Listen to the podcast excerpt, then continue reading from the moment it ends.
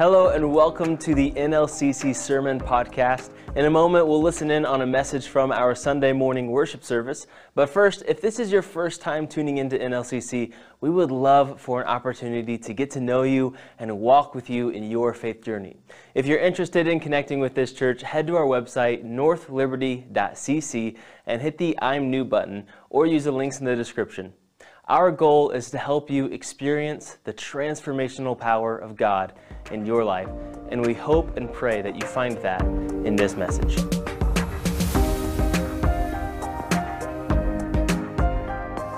Good morning. Good morning. Let me introduce myself. My name is Jody Healy. I am the family pastor. And uh, this uh, lovely lady to me, uh, that is to my left, is my wife, morning. Megan.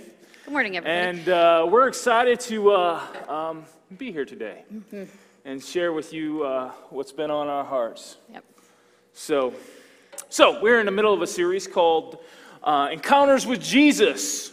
And uh, the interesting thing about encounters is um, there are some encounters that are insignificant, unimportant, and forgettable. It could be like, uh, you know, when you go to uh, uh, Meijers or Walmart and uh, the clerk at the uh, checkout, and you just, it's not that they're unimportant, it's just that that connection's unimportant. Or uh, maybe it's that person that makes your sandwich at Subway or um, our favorite place, uh, uh, Jersey Mike's. Or maybe it's the person at the movie, sitting next to you in the movie theater. But then there are other people. Other people that deeply impact and influence the direction of our life. A spouse, a mentor, a true friend.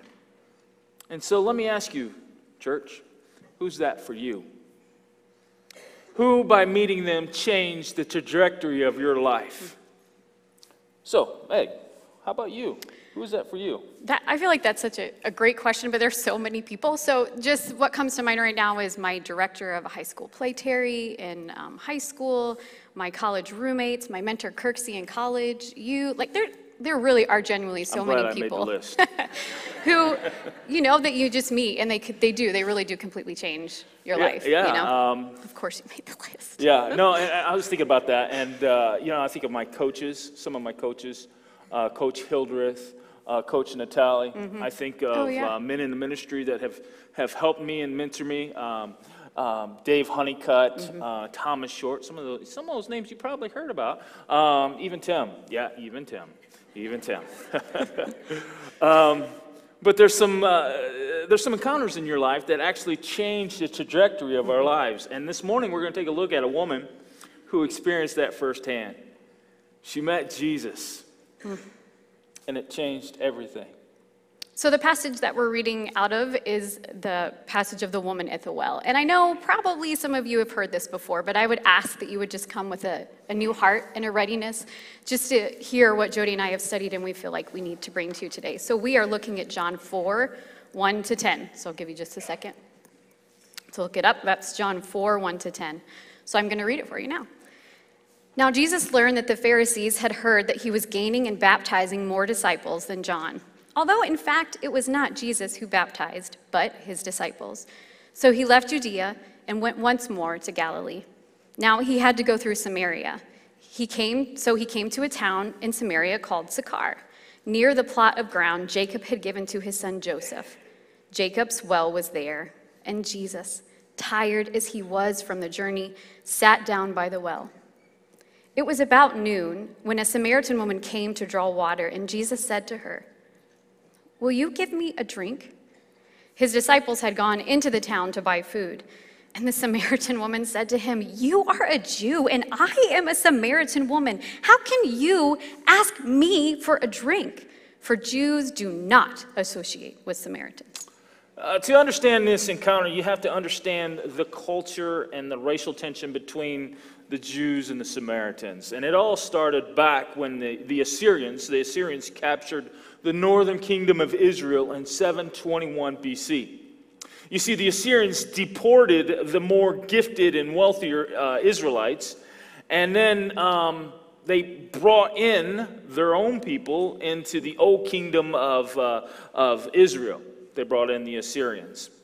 And when the foreigners came in, uh, they brought with them their, their pagan worship, uh, their pagan practices, and their uh, pagan beliefs.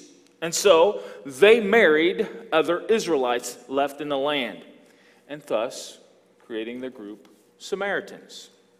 Um, and we see this, uh, the Jews being despised.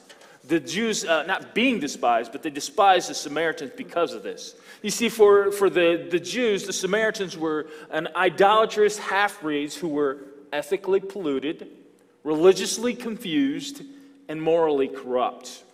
You see, the Jews despised the Samaritans so much that when traveling between uh, Judea and, uh, and Galilee, they usually avoided that, that area in between completely. You see, that land was considered unclean. Rather than walking on impure soil and becoming uh, contaminated, they chose to descend the mountains surrounding Jerusalem and then cross the Jordan River and then journey along the eastern shore of the Jordan River. And then they turned west to Galilee. So let me ask you, what route did Jesus take?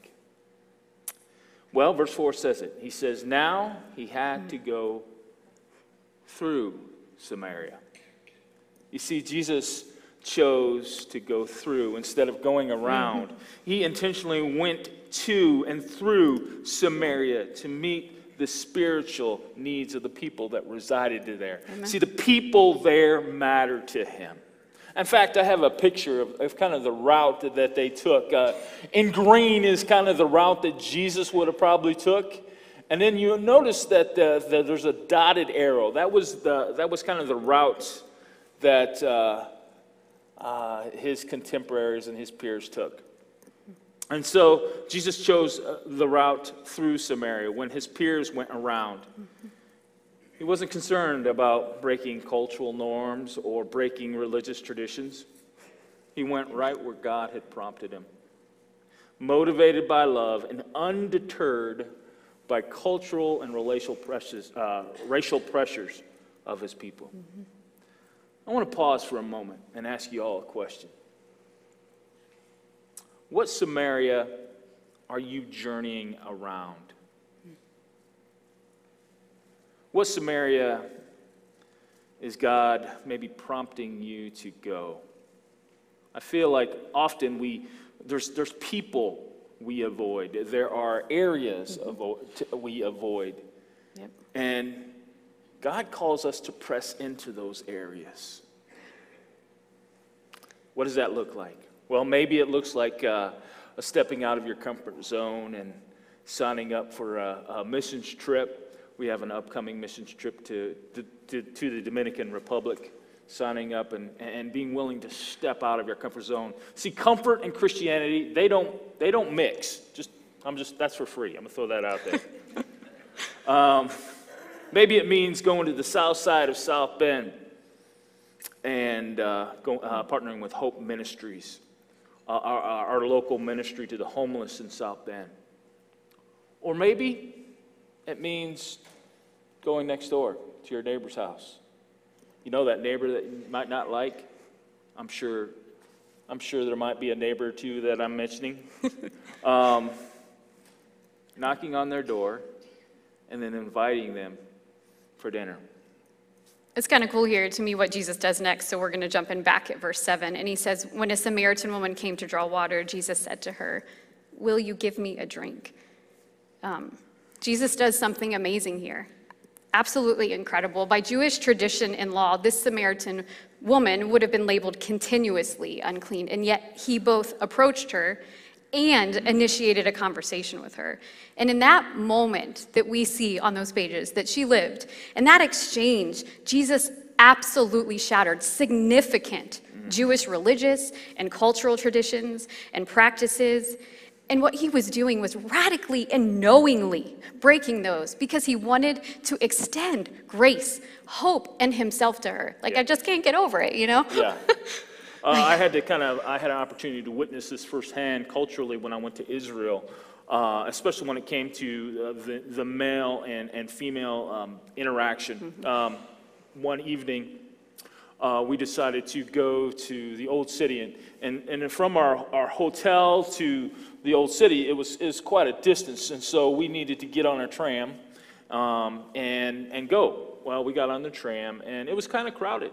It was uh, people going home from work. And uh, Tim sat down. I guess he was tired. And then me, uh, Matt, and Thomas, we stood.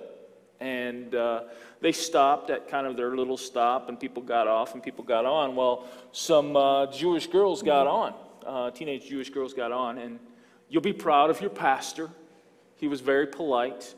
And he said, uh, Ladies, would you care to have a seat? He was willing to get up so that they would have a seat. Um, and uh, they looked at him and they kind of laughed and snickered. And uh, um, and then they kind of walked away and completely ignored him. And I was like, uh, me and Matt were getting ready to make fun of Tim because of that response. And uh, then Thomas kind of put a pause button on us mm-hmm. and said, uh, what Tim did there was a cultural no no because males did not interact with females that weren't their wives or weren't part of their family. Mm-hmm. And so I, those traditions still, some of those traditions still exist in the Middle East today. And so this woman, she would have been considered the ultimate outsider, being a Samaritan and being a woman. The text tells us a little bit more about her and her background, and so we're going to read it just so we're all on the same page. Jacob's well was there, and Jesus, tired as he was from the journey, sat down by the well. It was about noon when a Samaritan woman came to draw water. John's gospel is so good to us because he likes to repeat things, and I think that's for our understanding. And he says that she was alone. Well, women t- typically came to the well together, right? And in groups. It was like their social time. How are you doing? They're hanging so out like with Facebook, each other. Right? it's a lot Maybe. better than Facebook. Um, and they also shared in the workload of the water, right? So this was her time for community, just to have a breather. But she didn't have that. She was completely alone. And she came during the heat of the day. The best time to carry, we're talking roughly 40 pounds of water in five gallon buckets, was definitely not in the heat of the day. It would have typically been toward the evening or the early morning. And this one got me when we were studying all of our studying for this message. Scholars believed that she passed by two different closer wells to her to get to Jacob's well. So just imagine with me for a second the isolation, the shame, the hopelessness that she may have felt. No one would come with her to the well. She was alone in her work, she was alone in her brokenness, she was alone. She felt so alone that she even went that extra, extra mile to avoid anyone that would even know her. And all of these things point to this idea that she, she held shame and brokenness within her. Something that would, again, so, so deeply within her that would compel her to be completely unseen. Next, the Samaritan woman said to him, You are a Jew, and I am a Samaritan woman. How can you ask me for a drink? For Jews do not associate with Samaritans. Jesus does something incredible again here, and I love it. My heart just loves it. He shattered the norm and some very significant barriers that were set by the society, by that society, by the religious law when he asked her for a drink. And personally, I love her honesty with him. she didn't have to talk to him at all, right? I also love how she checks him. From my perspective, what she's like is like, What do you want? Why are you talking to me? Don't you, a Jew, know the law? Do I really need to spell it out for you? Please just don't waste my time. Yeah. And the, the cool thing is, is uh, take, a, take a look at and notice uh, Jesus' response in verse, uh, uh, verse 10. Jesus answered, He said, If you knew the gift of God and who, who it is that asks you for drink, you would have asked Him, and He would have given you living water. I like how Jesus quickly shifts the conversation to himself, reversing really their positions, uh, Jesus being the giver and the woman being the one in need. Uh, in essence, Jesus is, was saying, I'm not concerned about your race. I'm not concerned about, uh, worried about your gender or your background or baggage. See, none of that, uh, none of that scares me. Uh, I want to introduce you to myself and share with you what I have to offer. I have something to offer you. living water. Well, at this, the woman was confused by his language of living water. Uh, she thought he might have some insight on some special physical water mm-hmm. that, that, that if you drink it, you are, your, your thirst is permanently quenched. It's like Gatorade 8.0. but what Jesus was talking about was not physical, was it? It was spiritual. See, it wasn't it was not about hydrating the body. It was healing the broken, the broken heart. It wasn't it wasn't about a temporary need, but addressing an internal and eternal need. Notice what Jesus says in verses uh, 13 and 14. Jesus answered, Everyone who drinks this water will be thirsty again. But whoever drinks the water that I give will never be thirst, will never thirst. Indeed, the water that I give will, uh, give will be become in them a spring, uh, a spring of water welling up to eternal life. And so we see a gift. The gift that he offers is one to meet a greater need, our spiritual need. And not just this woman's need, but this is our need too, brothers and sisters. And the living water that Jesus is offering leads us, leads to, to spiritual cleansing, spiritual healing, spiritual renewal, and ultimately being restored back to our right relationship with the Holy God. And this, this gift and this woman, she desperately needed it. And so she says, Yeah, sign me up. I want some of that. I'm tired of coming back to this well. Again, there she is again, being stuck in this, this, this mindset of it being physical water that has um, some uh, supernatural properties. Jesus, again, uh, shifts the subject from his living water to a little bit more personal subject, her lifestyle. Verse 16 says this He told her, Go to your husband and come back. I have no husband, she replied. And Jesus said to her, You are right when you say you have no husband. The fact is that you've had five husbands, and the man that you are now with is not your husband. What you say is, is quite true. So, in that moment, Jesus does a, uh, not a Jedi mind trick, what I would say a Messiah mind trick. And he reveals that, uh, he reveals something that no one would know about. Like, only he would know about that.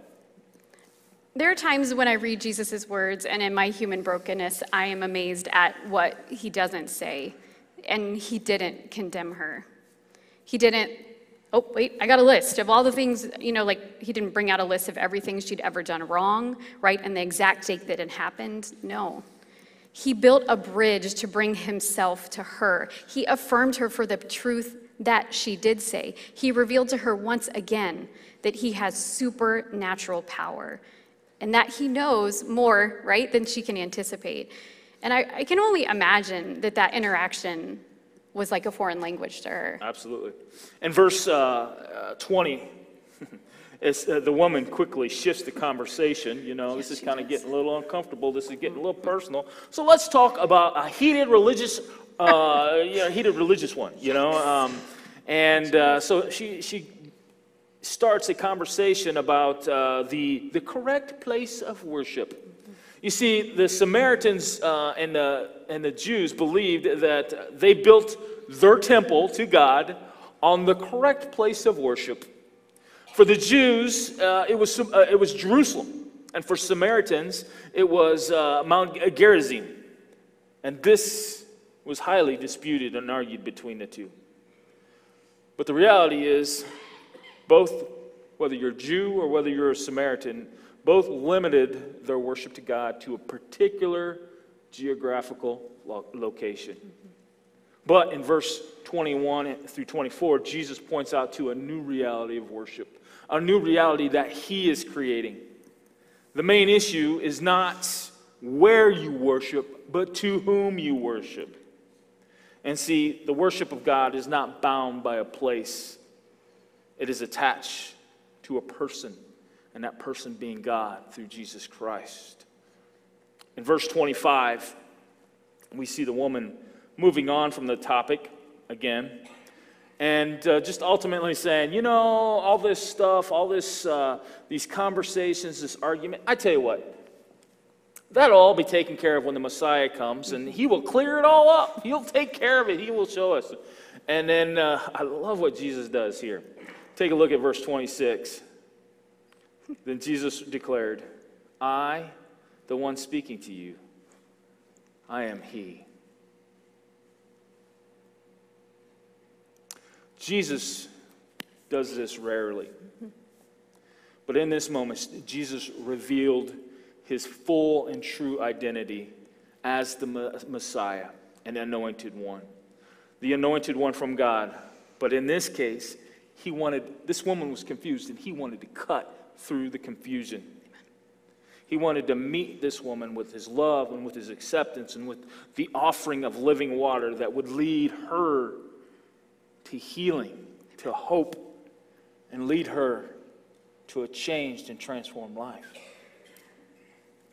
So let's see what she does. It says, Then, leaving her water jar, the woman went back to town and said to the people, Come and see a man who told me everything I ever did. Could this be the Messiah? And they came out of the town and made their way toward him. This verse gets me every time. Whoops, every time we even practice it. I cried because I absolutely love her complete hope in Jesus.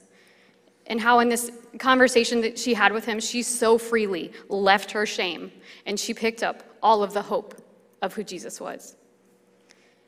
And what's more is that Jesus so compelled her that she went back into the town and into the community that had completely ostracized her. Like, come on now. That's incredible. And the task of, guess what? The task of getting mm-hmm. water, guess what? Not even it became unimportant. Because it became unimportant to the reality of who Jesus, who uh, the person of Jesus and what he offered. And this encounter was way too big for her to keep to herself. She had to share it, to be a witness of who Jesus is and what he was able to do. And that's when the women did. Uh, and that's what this woman did in that moment. She, in this encounter, it changed her, not only her, but her, her community. You see, this woman shared her short story, and it was only like, a, from what we get, is just like a, a partial of a sentence. Mm-hmm. And the people are like, wait a second, let's check this out for, for ourselves. And she shared her story. And that's the same calling that we have. We're called to share our story, we're called to share our testimony. And that's what Jesus commissioned us to do in Matthew 28. In fact, what, this is what it says in, in uh, Acts 1, uh, 1 8. It says, But you will receive power when the Holy Spirit comes upon you. This is the living water. And you will be my, what? Witnesses in Jerusalem and in Judea. And then where? What does it say, church? It says Samaria. Samaria. Mm-hmm. And to the ends of the earth. To be his witness. That's what we're called to. Share how God has showed up and meet you in your need. That's what we're called to do. Let's take a look at verse uh, 39. Verse 39 says, Many of the Samaritans from that town believed in him because of the woman's testimony. He told me everything I ever did. And so when the Samaritans came to him, they urged him to stay with him. And he stayed two days. And because of his words, many more became believers. And so we see her testifying to what God has done. And we need to testify to what God has done and let God and His Spirit work. But what usually keeps us from doing that? Fear. We're afraid. We're afraid that uh, we might mess it up. We might, uh, we're afraid that uh, we might not have answers to those questions that uh, they might have. Um, but you know, at the end of the day, we need to trust God with the process. Don't worry about what you don't know. T- testify, testify. Brothers and sisters, testify to what you do know. And I feel like it's a response. Our response should be the same as that of the blind man that was healed by Jesus on Sabbath. The Pharisees didn't like that. And, they started grilling the, the, the, formerly blind man about Jesus. And, and they're asking these questions. He's like, ah, ah. And he finally, this is what he says. And I love what he says. He says, I don't know. I don't know. But I love this part. One thing I do know I was blind, but now I see. So, brothers and sisters, who do you need to share your Jesus story with? Who do you need to uh, have coffee with? Call them up and say, hey, do you know what God has done in my life? You see, the Samaritan's woman, her story mattered, and she shared it, and it changed her community. But you know what? Your story matters too. And you know what? If you're willing to share what God has done in your life, guess what? It will change things around you. It'll change the people around you. So your story matters. Share it. And that's exactly what happened if you look in verse 42. They said to the woman, We no longer believe just because of what you said. Now we have heard for ourselves, and we know that this man really is the Savior of the world. One of the reasons why I love the passage of the woman at the well so much is because Jesus brought similar restoration and hope to me. I resonate with how he sought her out in her brokenness, and I completely identify with, with her complex past. And my story, which I'm about to share with you, includes some heavy stuff. So that's your warning. uh, this is my second marriage. I was in an abusive marriage, and so I'm divorced. And what I just summed up there in that one little sentence was an absolutely excruciating time in my life. From the first time that my mom found out what was really happening to the time that I lived on my, my friends' couches until a lady named Kathy, who I really didn't even know, opened up her home to me. I remember when my dad came and he moved me up into Kathy's house and just the absolute utter shambles that my life was in. But you know what? Jesus was with me in that devastation and that pain. He never walked away from me in those moments that I thought I was alone. And he completely directed me to Kathy and her family. The day that I signed uh, those divorce papers, which, if anyone, I know there are people in this room that had to do that, and that is, oh, that's a surreal experience. I still remember feeling like I had the strength with me that I knew, I knew was from Jesus, because I just didn't possess it. Um, What's so incredible to me when I think about this season is just the way that Jesus surrounded me with my amazing family and incredible friends. Not those friends that are like, oh, well, you can call, you know, we'll, we'll see you later, but those friends that walked with me through an insane amount of grief and not the pretty grief that you see, the deep, deep grief that happens when you hurt. And what's so cool too, when Jody was talking to me about this, and you know, like I have a timeline and I was writing this out, I had to write it like three or four times because there are genuinely so many of my friends and my family who, like, I, we don't have that kind of time. You guys would be really, really cranky at me and really hungry if I told you about all of it. Um, I also so resonate with how Jesus restored the woman at the well. Like in one simple interaction, and we talked about this before. She went from completely being alone and ignored and ostracized by her community to having a community again, right? And he, Jesus didn't just restore her hope or her community. I, he just like restored her entire person, which I think is kind of incredible. So I'm going to share just a little bit of my story with you about how Jesus started restoring me um, back in those days after my divorce. So Jody and I went to Bethel College, and way back in the day when we went, there was a really big group of Hawaiian students there. And I know you're thinking right now, because I did too. Hawaiian? Why Indiana? Indiana? but, I don't get anyway, it. Um, but they were there, and so um, and we were apart. We were like good friends with them, right? So thankfully, that I had multiple different Hawaiian connections. And I remember, I don't know where I was, but I remember uh, picking up my dad's phone call in the car, and he was like, "Hey, Meg." Um, have you thought about moving to Hawaii? Because I think you know you've got good friends down there. You need a place to restart, right? You need some space. You need a you need a place to heal. And I was like, I mean, that's a great idea, right? But I don't have a place to live, and I don't have a job. Um, and then I think the, the timeline is iffy, but just as, this is like within a month. I get a good friend from a, a call from our really good friends, um, and she said to me, she said, Megan, I want you to move down here. Like Josh and I, we know that um, you're going through a really difficult time, and we want to walk with you in your pain and remind you that Jesus will restore you and you are worth it. So, you know, why don't you move here? Okay, but I still don't have a house and I still don't have a job. Um, there was a friend here when I was going through the divorce. She was at Bethel because she's a Hawaiian student, and her name was Faith. And in the Hawaiian culture, they have like family dinners. And she had a family dinner one day, and I went over because, you know, that's what you do. And there were people there from Hawaii, and I met them, you know, no big deal. Um, and then I got a call from Faith, and she said, Hey, Megan, I have a first grade job position for you, and I have a place to live for you if you're willing, you know, to move to Hawaii. Uh, yeah, so that lady at that, whole, at that dinner, you know, that I went to with my friend Faith, she was actually a principal of an elementary school in Hawaii.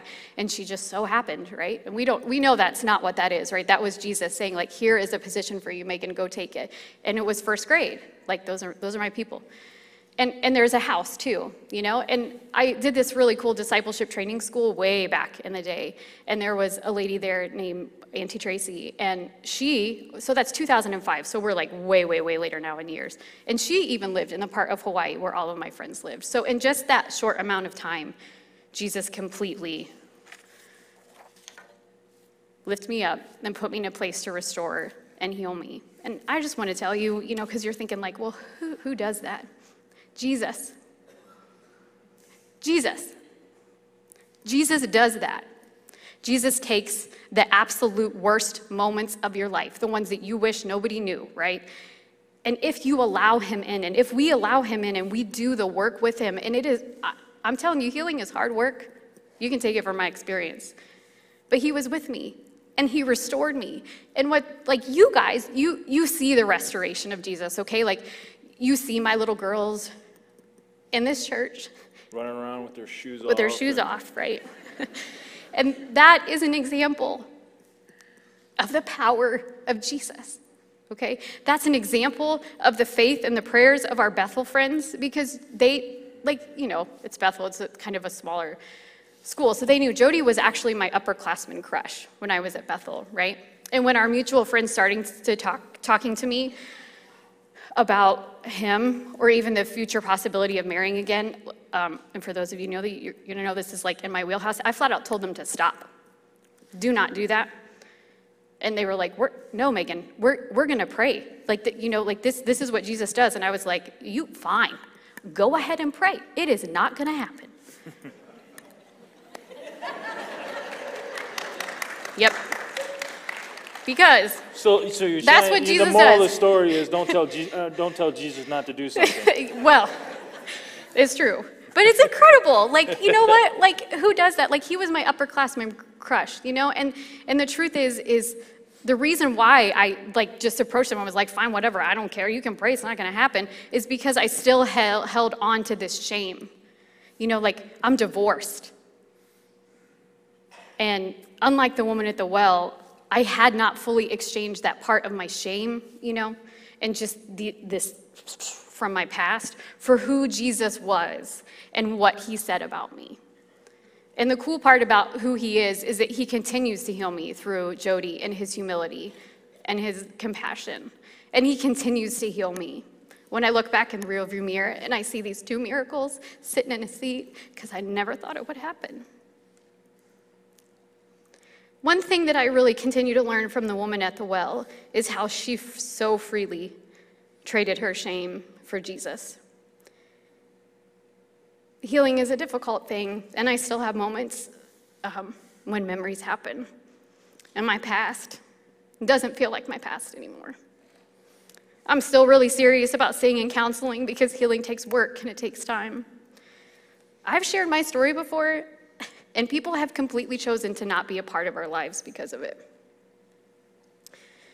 And I really struggled, to be honest, when Jody asked me to share today because I am not naive to how Jesus' radical grace and love and restoration makes some people feel uncomfortable.